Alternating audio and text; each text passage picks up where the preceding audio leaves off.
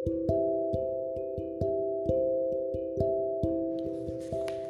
Friends कैसे हैं आप सब लोग? तबीयत ख़राब होने की वजह से मैं स्टोरी टेलिंग नहीं कर पाई। गला आज भी ख़राब है, लेकिन आप लोग सह लेंगे।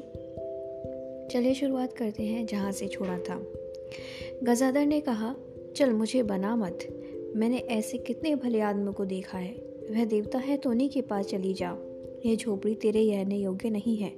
तेरे हौसले बढ़ते जा रहे हैं, अब तेरा यहाँ गुजारा नहीं होगा। सुमन ने देखा कि बात बहुत आगे बढ़ चुकी है। यदि उसकी बातें किसी तरीके से लौट सकती तो वह उन्हें लौटा लेती, किंतु निकला हुआ तीर कहाँ लौटता है? सुमन रोने लगी और बोली, मेरी आँखें फूट जाए अगर मैंने उनको ताका भी हो। मेरी जीप गिर जाए अगर मैंने उनसे एक बात भी की हो। जरा मन बहलाने सुविधा के पास चली जाती हूँ। अब मना करते हो तो नहीं जाऊँगी। मन में जब एक बार भ्रम का प्रवेश हो जाता है तो उसका निकलना कठिन हो जाता है। गजादा ने समझा कि सुमन इस समय केवल मेरा क्रोध शांत करने के लिए यह नम्रता दिखा रही है। कटुतापूर्ण स्वर में बोला, नहीं, जाओगी क्यों नहीं? वहाँ ऊँची अटारी की सैर मिलेगी, पकवान खाने को मिलेंगे, फूलों की सेज पर सोगी, नित्य राग रंग की धूम रहेगी। व्यंग और क्रोध में आग और तेल का संबंध है। व्यंग हृदय को इस प्रकार विदीर्ण कर देता है, जैसे छैनी बर्फ़ के टुकड़े को। सुमन क्रोध से वह होकर बोली अच्छा तो जवान संभालो, बहुत हो चुका। घंटे भर से मुँह में जो अनाप शनाप आता है, बकते जाते हो। मैं सही जाती हूँ, उसका ये फल है, मुझे कोई उल्टा समझ लिया है। गजादर ने कहा, मैं तो ऐसा ही समझता हूँ। सुमन ने कहा, तुम मुझे मिथ्या पाप लगाते हो। ईश्वर तुम्हें दंड देंगे। गजादर ने कहा, चल जा यहाँ से, मुझे पाप देती है। सुमन ने कहा हाँ हाँ यूँ कहो कि मुझे रखना नहीं चाहते हो। मेरे सिर पर पाप क्यों लगाते हो? क्या तुम ही मेरे अन्नदाता हो? जहाँ मजदूरी करूँगी, वहीं पेट पाल लूँगी। गजादा ने कहा, जाती है कि खड़ी खड़ी गालियाँ देती है? सुमन जैसी सरगर्वा स्त्री इस अपमान को सह न सकी। घर से निकलने की धमकी भयंकर इरादों को पूरा कर देती है। सुमन ने कहा अच्छा मैं जाती हूँ। यह कहकर उसने दरवाजे की तरफ़ एक कदम बढ़ाया, किंतु अभी उसने जाने का निश्चय नहीं किया था। गजादर एक मिनट तक तो कुछ सोचता रहा, फिर बोला, अपने गहने कपड़े लेती जा, यहाँ कोई काम नहीं है। इस वाक्य ने टिमटिमाते हुए आशा रूपी दीपक को बुझा दिया। सुमन को विश्वास हो गया था कि अब यह घर मुझसे छूट गया। रोती हुई बोली, मैं लेकर क्या करूँगी? सुमन ने संदूकची उठा ली और द्वार से निकल आई। अभी तक उसकी आस नहीं टूटती थी। वह समझती थी कि गजादर अब भी मनाने आएगा, इसलिए वह दरवाजे के सामने सड़क पर चुपचाप खड़ी रही। रोते रोते उसका आंचल भीग गया था।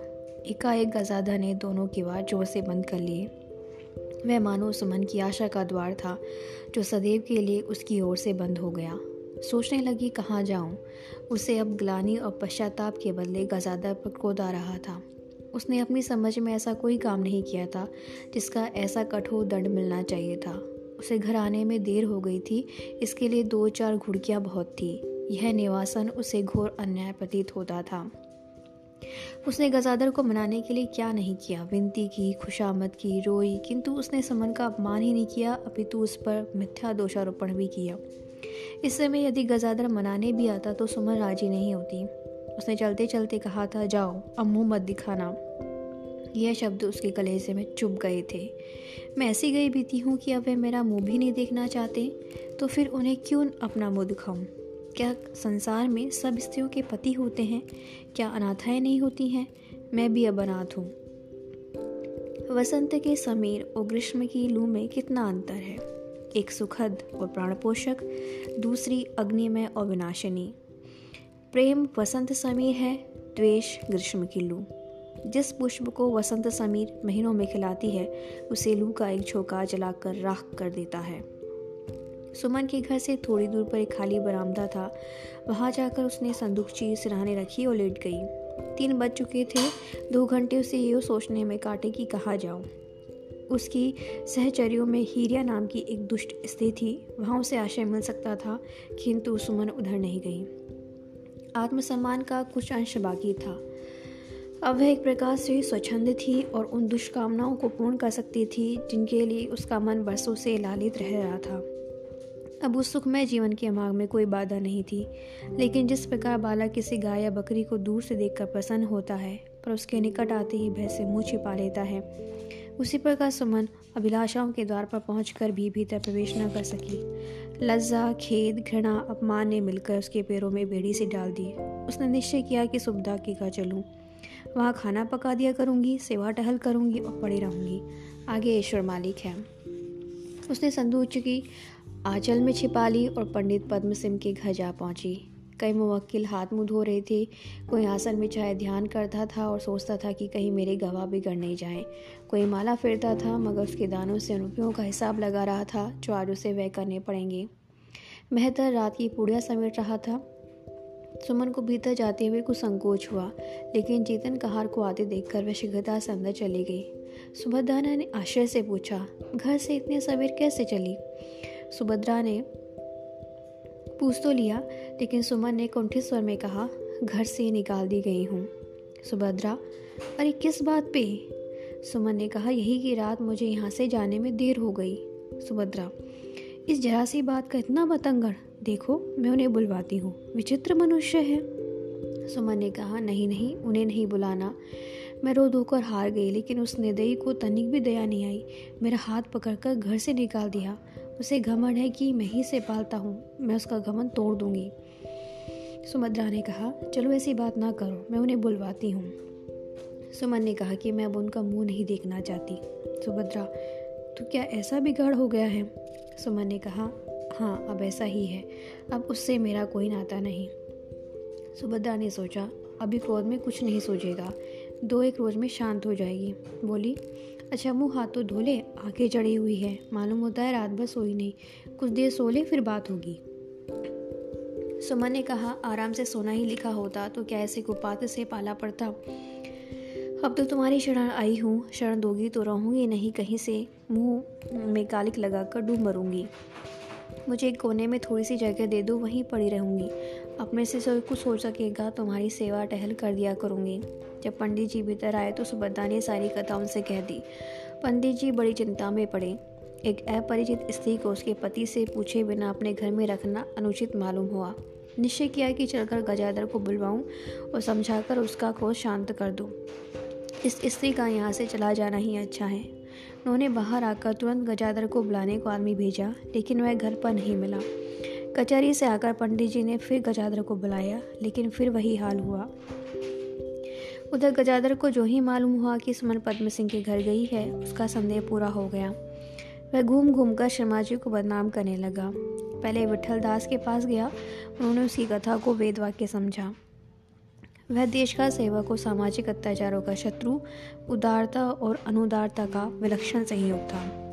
उसके विश्वास हृदय में सारे जगत के प्रति सहानुभूति थी, किंतु अपने वादी के प्रति लेश बात में सहानुभूति नहीं थी। वैमनश्य में अंधविश्वास की चेष्टा होती है, जब से पद्म सिंह ने मुझे का प्रस्ताव किया था, विठल दास को उनसे द्वेष हो गया था। वे समाचार सुन के फूल ही नहीं समाये। शर्मा जी के मित्र और सहयोगियों के पास जा जाकर की सूचना दे आए। लोगों से कहते, देखा आपने? मैंने कहता था कि जलसा अवश्य रंग लाएगा। एक ब्राह्मणी को उसके घर से निकालकर अपने घर में रख लिया। बेचारा पति चारों ओर रोता फिरता है। यह है उच्च शिक्षा का आदर्श। मैं तो ब्राह्मणी को उनके यहाँ देखते ही भाग गया था कि दाल में कुछ काला है। लेकिन यह नहीं समझता था कि अंदर ही अंदर यह खिचड़ी पक रही है। आश्चर्य तो यह था कि जो लोग शर्मा जी के स्वभाव से भली भांति परिचित थे, उन्होंने भी इस पर विश्वास कर लिया। दूसरे दिन प्रातःकाल जीतन किसी काम से बाज़ार गया। चारों तरफ़ यही चर्चा सुनी। दुकानदार पूछते थे, क्यों जीतन? नई मालकिन की क्या रंग ढंग है? जीतन यह आलोचनापूर्ण बातें सुनकर घबराया हुआ घर आया और बोला, भैया जी बहू जी ने जो गजादर की दुल्हन को घर में ठहरा लिया है, इस पर बाज़ार में बड़ी बदनामी हो रही है। ऐसा मालूम होता है कि ये गजादर से लड़कर आई है। वकील साहब ने यह सुना तो सन्नाटे में आ गए। कचहरी जाने के लिए अचकन पहन रहे थे। एक हाथ आस्ते में था, दूसरा बाहर। कपड़े पहनने की सुधी ना रही। उन्हें जिस बात का था वह हो गया। अब उन्हें गजादर की लापरवाही का मर्म ज्ञात हुआ। मूर्तिवत खड़े सोचते रहे कि अब क्या करूँ। इसके सिवा और कौन सा उपाय है कि उसे घर से निकाल दूँ? उस पर जो बीतनी हो बीते मेरा क्या वश है? किसी तरह बदनामी से तो बचूं? सुभद्रा पर भी झुंझ लाए इसे क्या पड़ी थी कि उसे अपने घर में ठहराया? मुझसे पूछा तक नहीं। उसे तो घर में बैठे रहना है। दूसरों के सामने आके तो मेरी नीची होगी। मगर यहाँ से निकाल दूँगा तो बेचारी जाएगी कहाँ? यहाँ तो उसका कोई ठिकाना नहीं मालूम होता। गजादर अब उसे शायद अपने घर में ना रखेगा। आज दूसरा दिन है, उसने खबर तक नहीं ली। इससे तो यह विदित होता है कि उसने उसे छोड़ने का निश्चय कर लिया है। दिल में मुझे दयाहीन और क्रूर समझेगी, लेकिन बदनामी से बचने का यही एकमात्र उपाय है। इसके सिवा और कुछ नहीं हो सकता। वह विवेचना करके जीतन से बोला, तुमने अब तक मुझे क्यों नहीं कहा? जीतन ने कहा सरकार मुझे तो आज ही मालूम हुआ। नहीं तो जान लो भैया, मैं बिना कहीं नहीं रहता। शमा जी ने कहा अच्छा तो घर में जाओ और सुमन से कहो कि तुम्हारे यहाँ रहने से उनकी बदनामी हो रही है। जिस तरह बन पड़े, आज ही यहाँ से चली जाओ। जरा आदमी की तरह बोलना, लाठी मत मारना। खूब समझा कर कहना कि उनका कोई वश नहीं है। जीतन बड़ा प्रसन्न हुआ। उसे सुमन से बहुत चिड़ थी, जो नौकरों को उन छोटे मनुष्यों से होती है जो उनके स्वामी के मुँह लगे होते हैं। सुमन की चाल उसे अच्छी नहीं लगती थी। बूढ़े लोग साधारण बनाव श्रृंगार को भी संदेह की दृष्टि से देखते हैं। वह गवार था, काले को काला कहता था, उजले को उजला। काले को उजला कहने का ढंग उसे नहीं आता था। यद्यपि शर्मा जी ने उसे समझा दिया था कि सावधानी से बात करना, किंतु उसने जाते ही जाते सुमन का नाम लेकर ज़ोर से पुकारा। सुमन शर्मा जी के लिए पान लगा रही थी। जीतन की आवाज़ सुनकर चौक पड़ी और कातर नीतों से ताकने लगी। जीतन ने कहा, ताकती क्या हो? वकील साहब का हुक्म है कि आज ही यहाँ से चली जाओ। सारे देश भर में बदनाम कर दिया। तुमको लाज नहीं है, उनको तो नाम की लाज है। बड़ा आप गए, चार हाथ की पगिया भी लेते गए। सुभद्रा के कान में भनक पड़ी आकर बोली, क्या है जीतन? क्या कह रहे हो? जीतन ने कहा, कुछ नहीं, सरकार का हुक्म है कि अभी यहाँ से चली जाए। देश भर में बदनामी हो रही है। सुभद्रा ने कहा, तुम जाकर उन्हीं को भेज दो। सुमन की आँखों में आँसू भरे थे। खड़ी होकर बोली, नहीं बहू जी उन्हें क्यों बुलाती हो? कोई किसी के घर में ज़बरदस्ती थोड़ा ही रहता है। मैं भी चली जाती हूँ। अब इस चौकट के भीतर पाव न रखूँगी। विपत्ति में हमारी मनोवृत्तियाँ बड़ी प्रबल हो जाती हैं। उस समय की बेजती घोर अन्याय प्रतीत होता है और सहानुभूति असीम कृपा। सुमन को शर्मा जी से ऐसी आशा नहीं थी। उस स्वाधीनता के साथ जो आपत्ति काल में हृदय पर अधिकार पा जाती है, उसने शर्मा जी को दुरात्मा, भीरू, दयाशून्य तथा नीच ठहराया। तुम आज अपनी बदनामी को डरते हो, तुमको इज़्ज़त बड़ी प्यारी है। अभी कल तक एक वक्षा से साथ बैठे हुए थे, फूले नहीं समा रहे थे, उसके पैरों तले आग बिछाते थे, तब इज़्ज़त नहीं जाती थी। आज तुम्हारी इज़्ज़त में भट्टा लग जाता है। उसने सावधानी से संदूकची उठा ली और सुभद्रा को प्रणाम करके घर से चली गई।